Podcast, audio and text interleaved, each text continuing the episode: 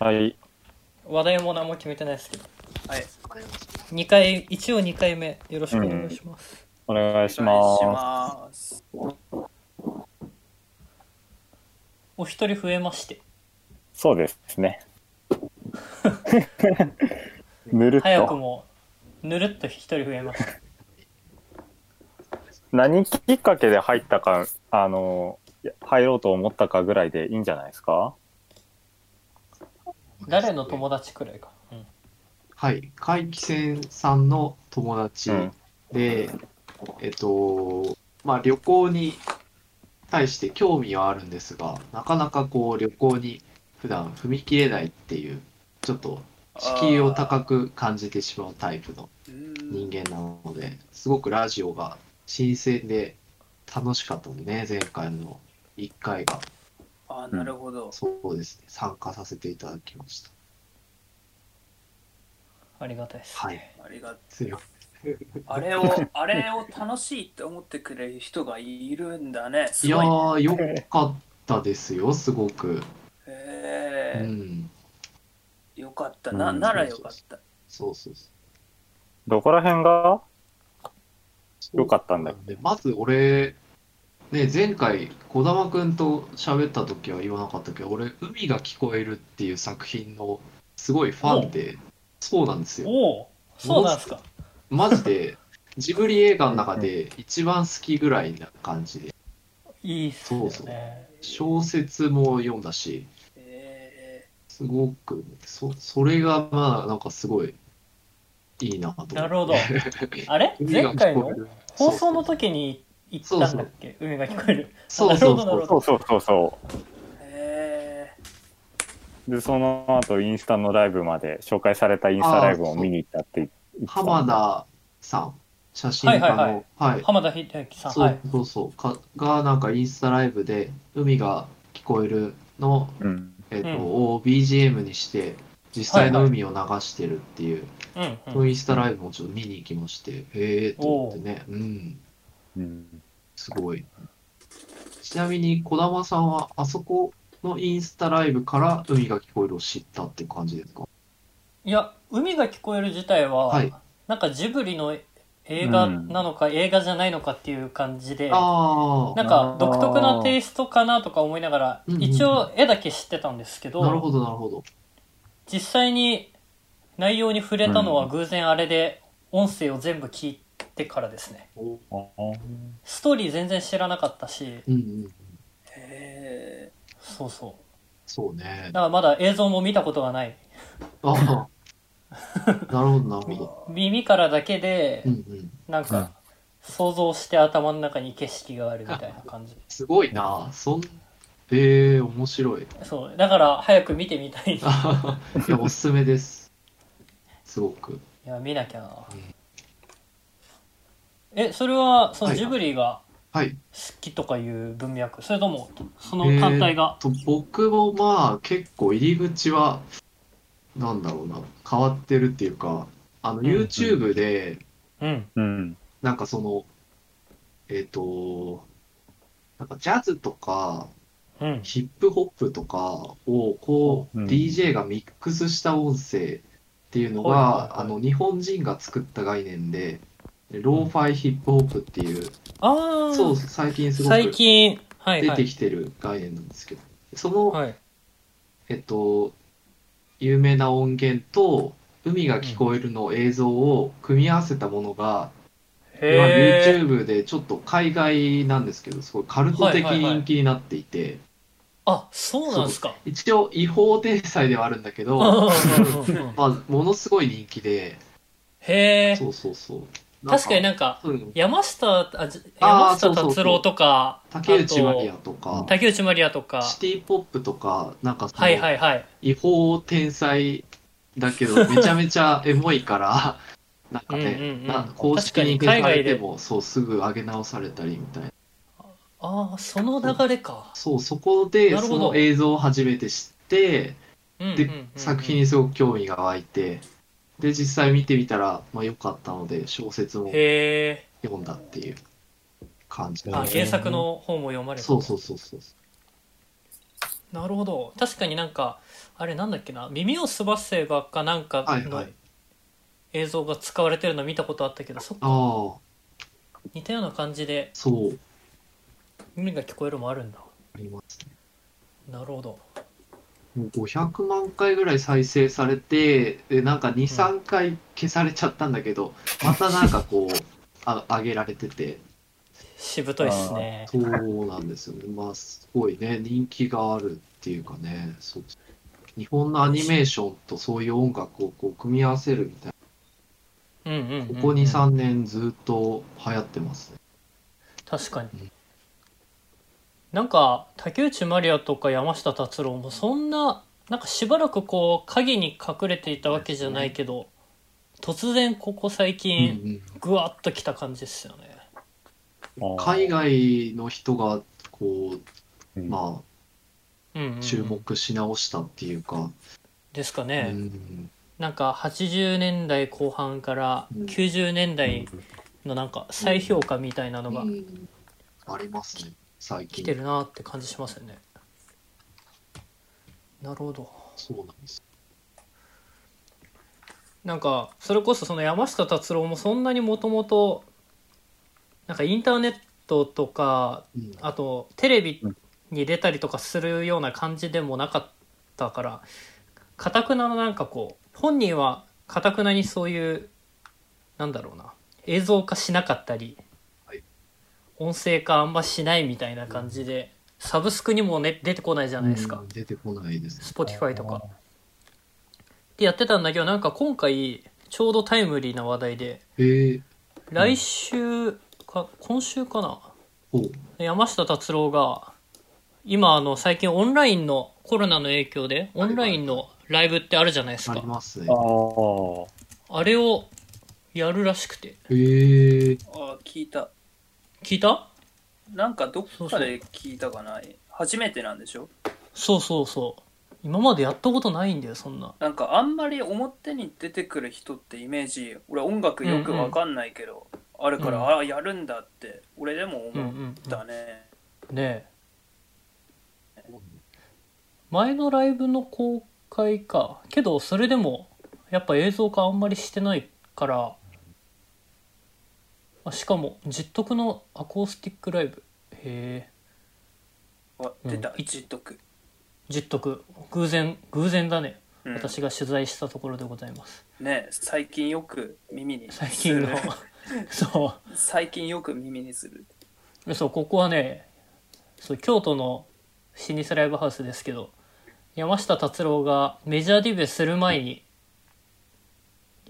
あのやったことのあるライブハウスででなんかその観客に来て観客で来ていたおじさんから「この東京もんが」みたいなこと言われてなんかヤジを飛ばされたっていうのが本人が逸話としてこうよく語ったりしているライブハウス。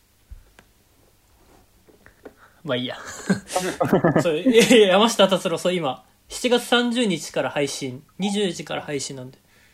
えそれー、はなんかこう、異例というか、異例だと思いますファねンの方からするとすごい驚きなんですかね。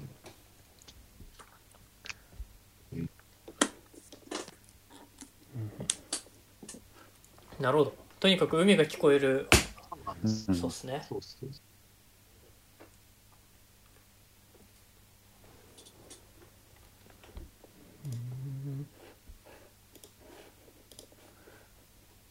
えあれ原作もはい。その高知色は強いんです強いっていうかあるんですか？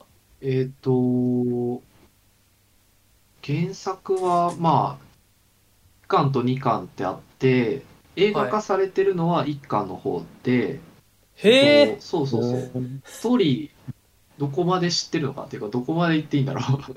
なんか、確かに確かにネタバレやっちゃうよくないな。だけど、うん。実はその、えっと、主人公が高校生の時の話が主にうん。映画化されてる部分で、うんその後の大学生の話が、えっと、続きの小説のへえ2巻目の話なんですよ。あそうなんだ。そうなんです。まあ、なので、高校生の時、こう、コーチと、で、東京からやってきた、まあ、うんうんうんうん。女の子と、はいはいはい。こうまあいろいろあってみたいな感じで、うんうんうんうん。こう高知と東京行ったり来たりするような。うんうんうんでまあ最終的にその高知の海が、まあ、スポットライトが当たるというか、へえそうですね。あ続きがあるんですね。そういう。それは読まなきゃな。でもやっぱりなんかこう全体的にやっぱり感性がうん。昔だな、昭和だなみたいな感じで、うんうんうんうん。結構もうなんか女女性の心情表現とか、あこうー細かい高校生のこうやり取りみたいなのがもう古典に近いなと思いながら 読んでましたね。あまあそっか原作読むとなおそれがはっきりしそうですね。確かにね現代では考えられんぞみたいな。確かに感情表現も時代によって若干変わりますもんね、そうですね。なんかこうやっぱり現代よりも一層大人に感じますね。なんかそういう昔の高校生とかって。まあそういうとこもね結構作品としてこうジブリの、ね、絵柄とマッチしていて、うんうん、すごくいいので、まあ、ぜひ見てくださいなるほど、はい、おすすめですいや映画館でやってくれないかなああそうですこの映画館で見に行きたいな。うんうんちょうど先週、うんあの今、ジブリ4つくらい映画館でやってるじゃないやっですか、てますね。で「もののけ姫」をずっと映画館で見たかったんでおお。家のそばのちっちゃいシネコンに見に行ったんですよおお。なんかファミリー層が多くて、ずっと子供がわちゃわちゃしてた。いいな、なんか。それはそれでまあ良かった。もののけ姫もね。うんなかなかうん。地理とかこういう民族学とかやってると。ああそういう見方もできるかもしれないです。ね去年キャベツさんとキャベツ2号さんと たたたら製鉄を見に行ったんですよ。あー、えだね。あの島島根のね。島根か。岩見とかそこら辺のあれか。そうそうそうそうそう。岩見神楽とかも一緒に見たね。見ましたね。もう1年以上経つの、1年うん。経ったね、もう。そう。山陰地方ってやっぱあんまり行く機会がないから、なんかきっかけを見つけてせっかくならって思った時に、偶然機会があったから、あ、じゃあ行ってみましょうってなって、行ったら結構面白かったよね。面白かったね。俺ジブリ全然わかんないけど製鉄とか普通に知る機会ないからうん。うん見ていてよかったなとは思ったよ。随分古典的な製鉄の作り方というかねそのうん。八幡製鉄所とかの製鉄とはもう、規模もやり方も違う。うん。なんだろうな。人力で。工業っていう概念がないよね、なんか素手素手とは言わないけど、そうだね。なんかうん。手動だよね限りなく。そうね。近代の工業ではないね。うん。うんうん。なんかよくなんか教科書とかさ、テレドキュメントに出てくるみたいにさ、海沿いに立ってる工場から煙がもくもくとか、工場の建屋内で火事師とか、うんそういう人がガンガンガンガン撃ってるとかそういうんじゃなかったよね全然。じゃないねあれはね。普通思い浮かべるさ工業とかさ製鉄ってそういうイメージなの、うんなんか、うんうんうんそういうのではなかったかな。狭いなんか、うんえーなんか昔ながらのさうん。建屋住居じゃないけどさ、ああいうようなところでさそうね。屋根の高い屋ね根の高いところで。うん。なんなんて言ったらいいんだろう。土の塊みたいなところでさ、うんうんうん。鉄を溶かしてうん。やけどとかしないようにちゃんと距離を取ってガンガン叩いて叩いてってずっとそれをひたすら繰り返していくみたいな感じ。ん。あんまよくうん。伝えられないけどあそうコンクリートもなく、うんはい、ね、足場は土が土で踏み固められたようなところにうん。そういう木でできた建物がドンとでかいのがあってね。みんなでこう踏みながら風をうん。鉄の塊に送り込んで、ああ、酸素を送り込んで気力を、火力を。そう。せそうそう強くして、うん。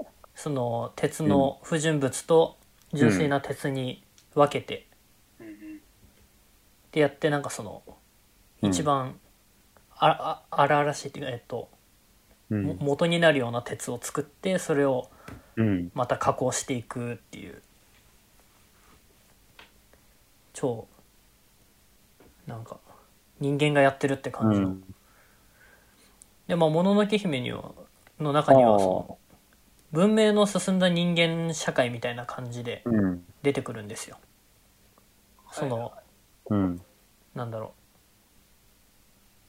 あの製鉄たたら製鉄って言うんだけどそれをやってる人間たちがね、うん。でその映像の中ではうん。まあもともとそのまあもののけと言われるような、うん。なんだろうまあすごいうん。人間が入ってない自然環境原生林が残っていてうん。でそれぞれの木にはこう。うん。霊というか小玉木木の霊というかの中であのうーんまあ森をこう守っている神様がいて、でそれぞれの木木とか植物とか生き物たちがこう自分たちの環境で生きているんだけどそこにこう、うん。文明を持った鉄っていう文明を持った人間が入ってきて、うん。そのいろいろ物を燃やしたりするのに、うん。周りのもともとあった木っていうのをどんどん切っていってうん。あまあで燃料にしていっちゃうから周りの山がハゲ山になっていっちゃうと。ああ。るねっていうところで、うんそのその映像の中ではすごい文明の進んだ、けどこううん自然に自然環境に対してこう真っ向からぶつかっていっちゃうなんかそういうある意味悪の存在みたいな感じでも描かれているんだけど、まあ最終的にはその中の人たちもその、周りの自然を残すことのうん。というか共存自然環境と共存していきながら、自分たちの文化的ななんか生活っていうのをうん。やっていかなきゃいけないんだっていうのに、みんなが気づいて終わるっていうまあ、ね、ネタバレになってしまうのわかんない。そういまあ感じの話うラストなんですね、もののけ姫。僕はそう捉えてまあそこにあの男の子とあの「もののけ姫」っていうもののけうーんまあそっちの自然環境側の神様っていうかまあ狼たちに魅了されてしまったもともと人間だった女の子っていうのが話の軸で2人がこう関わり合って動いていくんだけどまあなんかそういう。自然環境への意識みたいなと宮崎駿の感覚が反映されている。映画だったりすると思います。多分。平成たぬき合戦ポンポコみたいな感うんじです、ね。うんああ。そうっすね。ポンポコの方はね、まあ、たまに歌うん。うん、ね。開発されて終わっちゃうけど、うんうん。人間が割とこう理解を示すっていう、そういうエンドなんです。ね。うんうんうん。あ確かにあれもなんか夜ねお化けじゃないけどこう大きな自然環境側からの抗いみたいなのが、そう。団地に住んでる人に対してねあそって。うそうそう。すごいいいんですよね、ポンポコも。ポンポコいいっすよね。なんかね、急にこうね、百鬼夜行をやろうっつって、うん。で、うん。これで人間たちもわかるはずだって、うんうんうん。ただこう、お化けの格好して、まあうん。団地の間をこう練り歩くっていう、うん。まさにその、なんだろう、芸術そのものというか、それをなんかこう、なんとも言わないですよね。その時だけ、それまではこう人間を攻撃しようとか言ってたんですよ。うんうんうんうんうんうん。なんかただこう、化かし合おうみたいな、ば、化かしてやろうみたいな。なんかこう、うんうんうん急にこう一体になって、確かに確かになん具体的には何も言わないんですけど、こういきなり百鬼夜行が始まるようなストーリーで、なんかすごくこう、うん考えさせられますね。うん向こう側からこう寄り添ってきてくれたというか、うん。ね、そういう感覚があったかな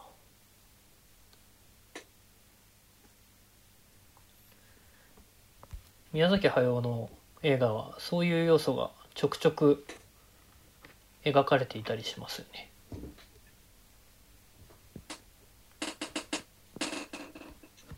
ああ今、らしいの作っているらしいですけど、どうなることあそうなんですか？うん。へなんか、ええっと、僕たちは、ん？君たちはどう生きるかだっけ？なんか、その、原作がすごく、吉野あーじゃなくて。そうですね。はいはいはい。読んだこと僕ないんですけど、なんかすごく世間的に流行っていて、うんううん。んうん。その本の原作にした映画を今作ってるらしいですけどね。へえへ何度目かの引退撤回で。そうですね。だっけ吉野源三郎かな確か、こんな感じの人かな君たちはどう生きるか。あどういうんうんなるほど。まあなんか伝えたいことがあるのかなと、あのうん。そうですね。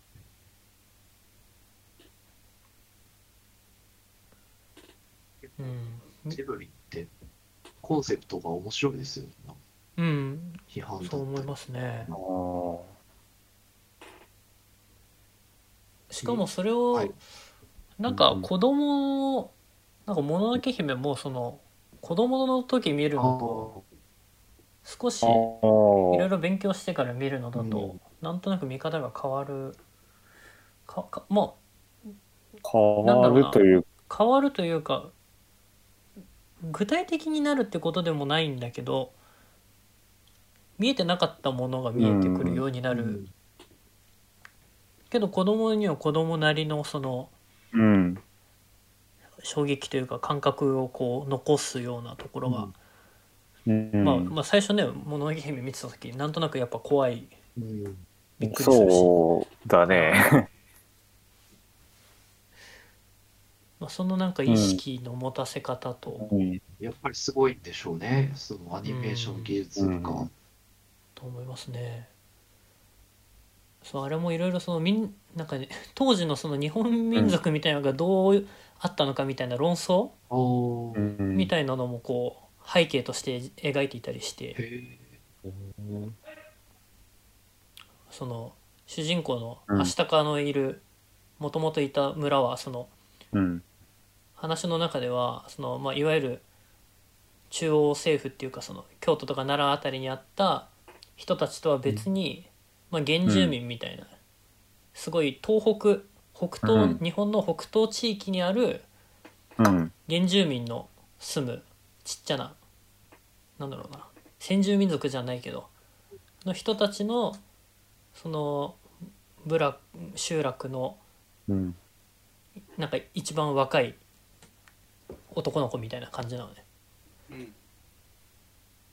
で少しずつこう西の方に向かって目指していて動いていくんだけど。なんかすごいあの映像の中でうん。あの馬が使われたりとか。あなんかあ当時その騎馬民族国家説っていうあのそれは民族学ってフォークロアの方じゃなくてあの何家族の族のそうそう。当時その北方系のあの、まあ、モンゴルとか、うん。そっちの方の遊牧民族が日本人の元になってるんじゃないかみたいな、こう論調が登場してきて、まあ、作られる90年代の終わりにはまあそれほどこうん。う流星を誇っていたわけではないんだけど、まあ、それが出てきてちょこっと時間が経っていたような時なのもあって馬っていうのがその原住民の人が乗る生活の中で使う生き物としてあれだけ登場してるのはしかもその人たちがこう北東日本の北東部にいた設定になってるっていうのは少なからず影響はしてるんじゃないのかなってまあ思ったりもする。なるほどいろいろうんいろんな学者の研究、うんまあ、研究ってほどじゃないかもしれないけど「そのもののけ姫」の交渉？その、うん。この人たちはどこら辺に住んでいた人なんだろうみたいなのを映像の中に出てきた樹木とかそういう、彼らが身につけてる衣装とかうん。の模様、文様？シルクロードからの影響を受けてそうな文様とか。そういうところを分析してインターネットに書いてる学者さんもいっぱいいるからぜひ見てみたら面白いかあなー。あー。あもちろんでも、説得力を持たせるために専門家とかも参加してるでしょうね、映画の。うんうんうんうん。スタッフとして。と思いますね。うん。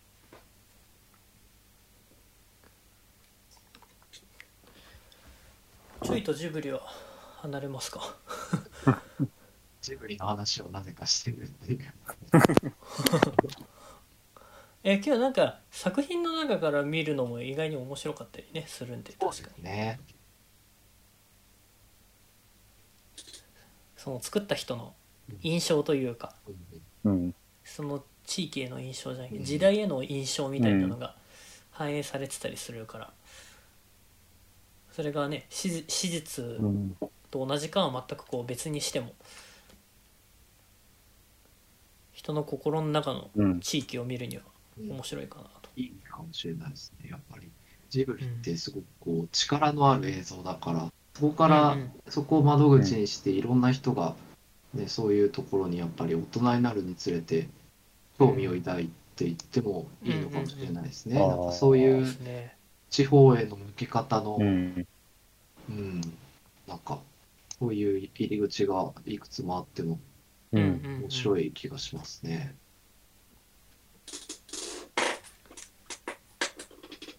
えー、でも何にも知らない人からしたら逆に民族とかうんそういう事情ってどういうのかなって思った時に今のと順序真逆になるけど、じゃあジブリを見ればちょっとは理解が理解の助けになるんじゃないのかなっていうのも個人的には面白いのかなって今思ったかな。まあそうえね実際どうなのかはわかんないけどどうどうどうどう思います、うん。そうですうね。ん。どうだろうな。なんか実際がどうなのかを知りたいっていう時はなんかそのやり方すると危険な時も多いけど。ああそう。そうか。かな。まあほ本人がうん。これを根拠にしてるんですって明言してるならねいいけど。ああいやちょっちょっと。とそれはかなり怪しいな、なんか。うん、やめた方がいいか。う、ん、そうですね。結構ジブリ作品自体、うん。こういろんな要素が、まさにサラダボールみたいな感じで、もうんうごちゃごちゃに、ほぼカオスじゃないですか。千と千尋だったり、うんうん。いろんな文化が混ざってるっていうか。なので、なんかこう、一概に、こういうことを学びたいなら、ジブリのこの作品がいいよっていうのは、結構難しいかもしれないですね。あ今ちょっと考えただけでも、うーうん。なかなか難しそうだね。ジブリって言ってもな。うん。本当トトロとかあのポニョみたいに万人どの世代にも大体受けるよってやつからその今上がったうん。タヌキタヌキだっけポンポコとかさ、うん。うん。えーもタヌキ合戦ポンポコか。姫みたいはいな、はい。うん。うん。ちょっと深めのうん内容にさ入り込むちょっとわからねえなみたいなやつまうんうでんうん。幅広いよなという感じは。広いね。確かにそのいろんな考えがうん。まさにサラダボールのように、あの風立ちぬも堀達夫とうん。あとえっ、となんだっけ。実際にゼロ戦作った人と、はい。あと宮崎駿のお父さんの3人をこう重ねて一人の人物に当てたみたいなことを確か宮崎駿自身はインタビューで答えてたりするけど。ああー堀越二郎ってなってるね。そうもう一人はそうそう、うん。堀越二郎と堀達夫とと。宮崎駿のお父さうんん。かな、を一人の人物にこう投影したみたいな感じのことを言ってたな。あー。うん。まあそうやって、うん。まあ、そこはこうある意味創作の良さでもあると思うけど。そういう掛け算でやっぱり作ってるんですかね、うん多分。ですかあね。えなんか、今調べたら、えーっと、君たちはどう生きるかも、それに近い形で作るっぽいみたいなことは、ウィキペディアに書いてえあって、イメージの元は君たちはどう生きるかっていう本だけど、そこから冒険風にするみたいなことが言われてたのかな？多分。ってこと何は、冒険活劇風かな？うんあ、そうなんだ。書いてあったかな。へどんな、どんなテイストになるんだろう。え ちょっと待って、これで違ったら 恥ずかしいけど。ーえむずいななるほど、でもそういう風に作ってるのか。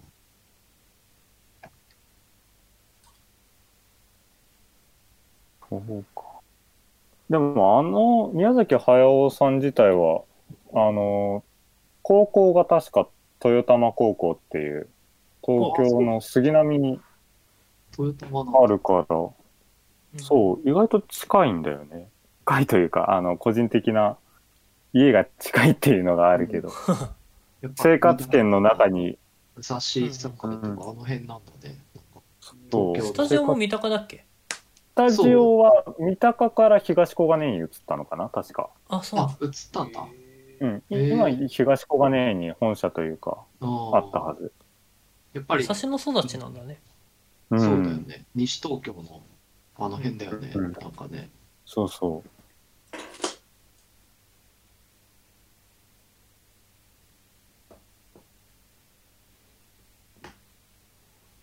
あーだからジブリの博物館とか三鷹にあんのかな、ああ、関係ないか。あのいや、多分関係あるんじゃないかな。うんうんうん。井の頭だっけああれあれ三鷹だよね？なんか博物美術館？博博物館。ジブリの。美術、館。森美術館。はい。あれは三鷹の井の頭公園の南にだよね。あるね。行ったことないけど。その。辺だよね。うん。大昔に一回だけ行ったことあるなへえ。でもそこはなんかあれだよねどっちかって言ったら今話してた内容よりというよりはなんかもう小さい子でも楽しめるような。感じのところだよねなんか。そうですね。なんかでっかい猫バスみたいのが置いてあったような記憶がなんかぼんやりあるんだよ。へえ。道から、そう、巨神兵が見えたり。あやっぱありえあ。ー、わかんない。もう行ったの15年以上前だからもう 全然違うと思うけど多分。行ったのがいや年長とかそのくらいだから小1とか。うん。多分今は全然違うかもしれないあ近所だけど行ったことないんだよな。そういう意味じゃ。あーないんだ、うん。あーでも逆に近所にあるから行かないとかってあるよな結構うん。自分の住んでる町もね、あの、住んでるからこそ魅力には気づきにくいみたいなところは往々にしてあるというか。まあそうだねよくよくあることですよ、それは逆にそこに住んでない自分の周りの人間とかが頻繁に行ってんのに「え何？うん。お前行ったことないの？その辺に住んでんのに」みたいのは特に最近出歩かなくなってからなんかよく気づくようにはなったかな。うんうんうんうんうん。そうだね。この話に立ち返ると、ね、どこから旅行の定義になるのかみたいな、結あ構あ疑問ですね。なんか、うんうんうん。身近なね、ところに行くうんのは、果たして旅行なのかとか、どうなんですかね、その辺は旅行にたくさん行かれてる方からすると、なんかここ一泊した旅行みたいなそういうのなんかあったりします？無意識に。あんまそんな堅苦しく難しく考える必要ないんじゃないのかなとキャベツ的には考えていまして。そうですだって一泊でも日帰りでも2週間でも出かけりゃ旅行なわけじゃない、どっかに出かけているから。うん。まあね。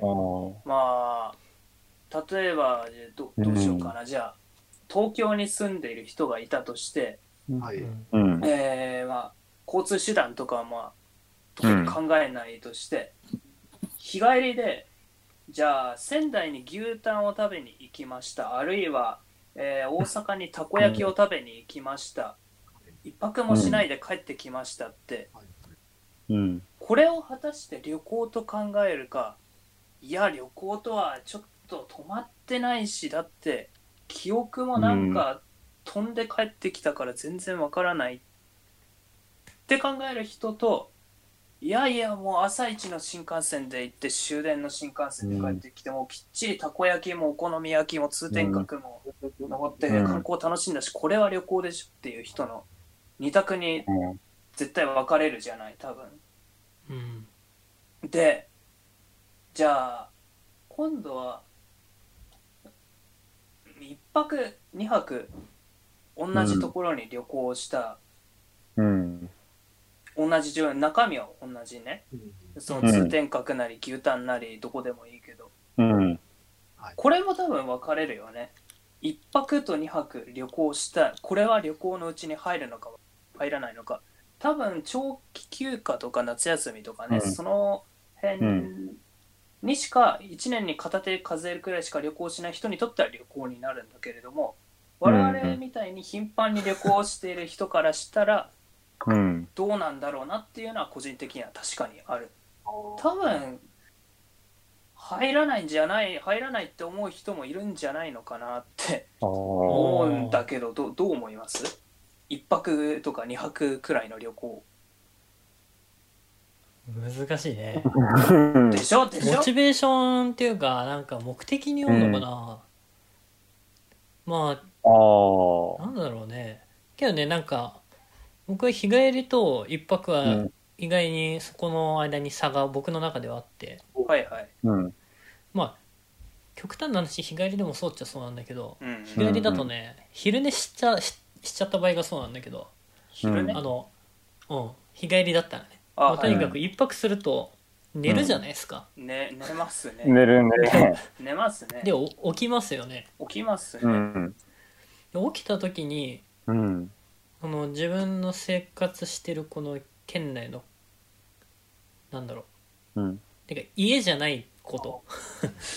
家じゃないことにあってうん言って驚かされる時はもう旅行。ああ面白いおそれわかるかもな。うんうん。うんだって日帰り旅行なら極端な話うん一日でさ東京に住んでて一日で札幌とか那覇行って帰ってきたとしても結局ーうん。うん。床に着く場所は同じなわけだよね、そうそうそう。距離関係ないんだ。恐ろしいねそう考えるとちょっと、うん。恐ろしいね。確かに。ゆ夢かなみたいな。ね。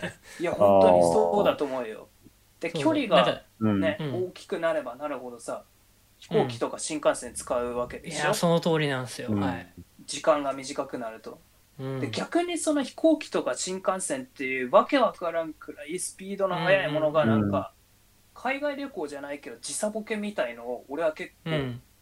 思ってて、ああ。うんうんわかるわかる。特に今まで新幹線しか俺は日帰り京都とか高校の時からよくやってたけど、うん。新幹線があまりに高すぎてバスとかえ鈍行とかおお車とかを使うようになってから、うん。あれが今までがおかしかったんだな。多分これくらいが普通なんだなって、うん。普通か普通ではないかもしんないけど あそこういう移動の仕方とか時間のかけ方過ごし方もあるんだなっていう発見はあった、うんねだから時間っていうのは時間のかけ方っていうのも拍数関係なしに結構大きいうんうんうん。と思う,、んうん。わかるな。うん。俺も飛行機乗る時とかうん。その地面見えないと連続性がなくて怖いんで、ああ。だから絶対窓側に座って地上を見て、あその自分の頭の中にある、まあ、正しいような地図をにこう当てはめながらあ、みた。いな。ああそう今宇都宮が出てきたから、うん。まあ次は桜市通って那須あたりだろうなみたいなのをこう 信じながらあよかったみたいなのを繰り返していくと、うんなんか札幌新千歳を降りてもまあ多少うん。あまあ現実世界の札幌に北海道にいるんだなっていうのを多少納。得させられるけどやっぱ早すぎる早すぎるんだよなそうなんだよ夢の中行っちゃうみたいいやほんとそうなんだよ。ね。年っていう。うん。っていう感じだよなどれぐらいこう移動に対して、こう自分の体力的なのをかけるかで、うん。旅行した感ってやっぱり変わってくるんでしょうね多分。うんうんうん。うん。確かに体力僕もうん。ちっちゃい頃から結構親戚が北海道にいるのでうんうんううん。ん。やっぱりよくほ夏になると北海道に帰ってこういろんなところを連れてってくれるんですよ、車で。はいはいはい。うん。で今になってやっぱり北海道に行って、自分でこう、うん。電車を選んでとかレンタカーを借りて回るのと、やっぱり全く体験として質が違ってちっちゃい時はもう本当に勝手に車が動いて、で、うんうん。観光地ごとにこうポンポンともう本当に桃鉄みたいなすごろくみたいな感じで。自分の前の景色が変わっていくような感じで。うんうんうん北海道の地理みたいなのも、ろくに頭にこう入ってこないというか、なんかただ美味しいものがこう目の前にどんどん出てきて、美しい景色で、う。うんうんんなんだろう、効率的にはいいのかもしれないけど、その飛行機で一日でうん。いろんなとこ行けるとか、やっぱりその移動とか苦労みたいな、どれぐらいそういう自分の体力をかけるかみたいなのって結構バランス感覚が大事ですね。旅行を楽しむ方って。確かに。車運転してると特にねそう思う機会多そうだな。うん。うん確かに。ああそうか。そうなるのも無理ないよな。だってどちらかって言ったら受動的な移動だもんねそうです。ん昔は。家族に連れてってもらうん。今も行ってたけど、親戚のところに夏遊びに行って車に乗せてもらうとはい。いう感じうん。だもんね、うん。だからどっかに何々うん。県何々市の何々に行ったなんて今みたいに多分細かく小さい時行った旅行の記憶なんてうん。なないと思うんだよね、あんまり、ね。ないよね。でも大きくなって自分で計画なり代金支払いうなりん。いろいろやり始めるとそれがまた違って見えてくるってうん変わってくるよねだいぶ中身が、ううんんうんうんいやあると思うなそれは、うん。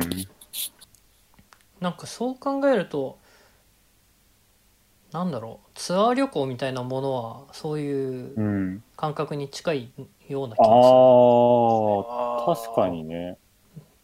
なんか大まかな行き先とか、決まってるからね。そう決まってるしそれを分かって予約するけど、うん。細かいその間の景色とかやることっていうのは、なあ見るものっていうのはこう、うん。提供されてくる感じで、うん。次ここ行って、その次ここ行ってっていう意味では、帰省した時に、その近くにどっか寄るのと感覚的にはうんうん。似てるそうね。なるほバランス感覚ですよね。その社会人の人うんが本当に忙しくて、仕事の合間でもう自分でうん。探す余裕もないと。で、そういう時にツアーっていう選択肢は全然ありだと思うんですよ。それがうんやっぱりうん。中学校、高校の時の修学旅行みたいな感じで、もう事前にこうスケジュールが決められていあて、はいはいはいっていうもう遠足感覚でツアーに行ったとすると、もう一気にその。体験としての質っていうか、全然変わってきますね。確かに全然違うそれは、ど違うな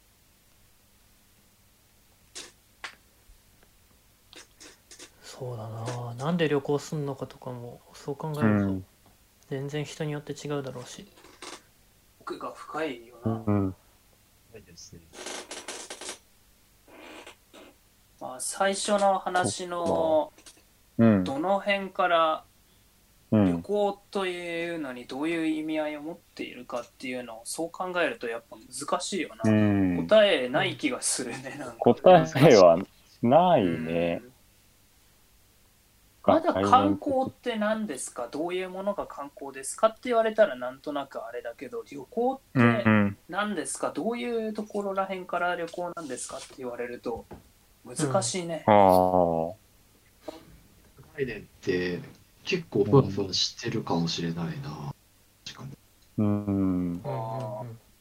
なんか、自分も、あの、似た意見としては、どっかの本、本かな？漫画かな？で読んだけど、旅行するのは非日常っていう要素なんだっていうのがあって、うんうんうんそうだよなと思って。あの、非日日常があるからこそ、その非日常を求めるわけで、うんうんうん。その一つの手段としての旅行っていうのは、自分としてはね、うんうん。それなりにしっくりきた。だから、なんだろう。うーんと、それこそ、まあ、修学旅行とかも言うなりゃ非日常だし、帰省も言うなりゃ非日常だけど、うん。どっか日常感があるって感じで言うなら、俺はうん、なんだろう、修学旅行は旅行ってついてるけど旅行じゃない感？じがするな。うん。その、あ自分でもう初めて見もしない、ん？知りもしないところに自分で計画練ってくっていう時点でもうそれは非日常だし、うんうんうん。んそう、ね。ま確かにね。あ、うん、確かにね。非日常としうんて、うんてかなんかそこのオンオフがうん。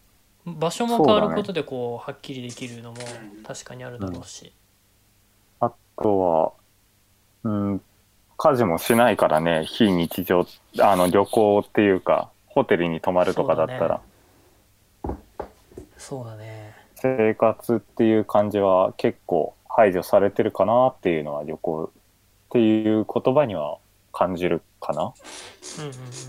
はいはいうん。うんなんかじゃあだからこそうんこう、まあ多分必然的にこういう話になりそうなんだけど、うん。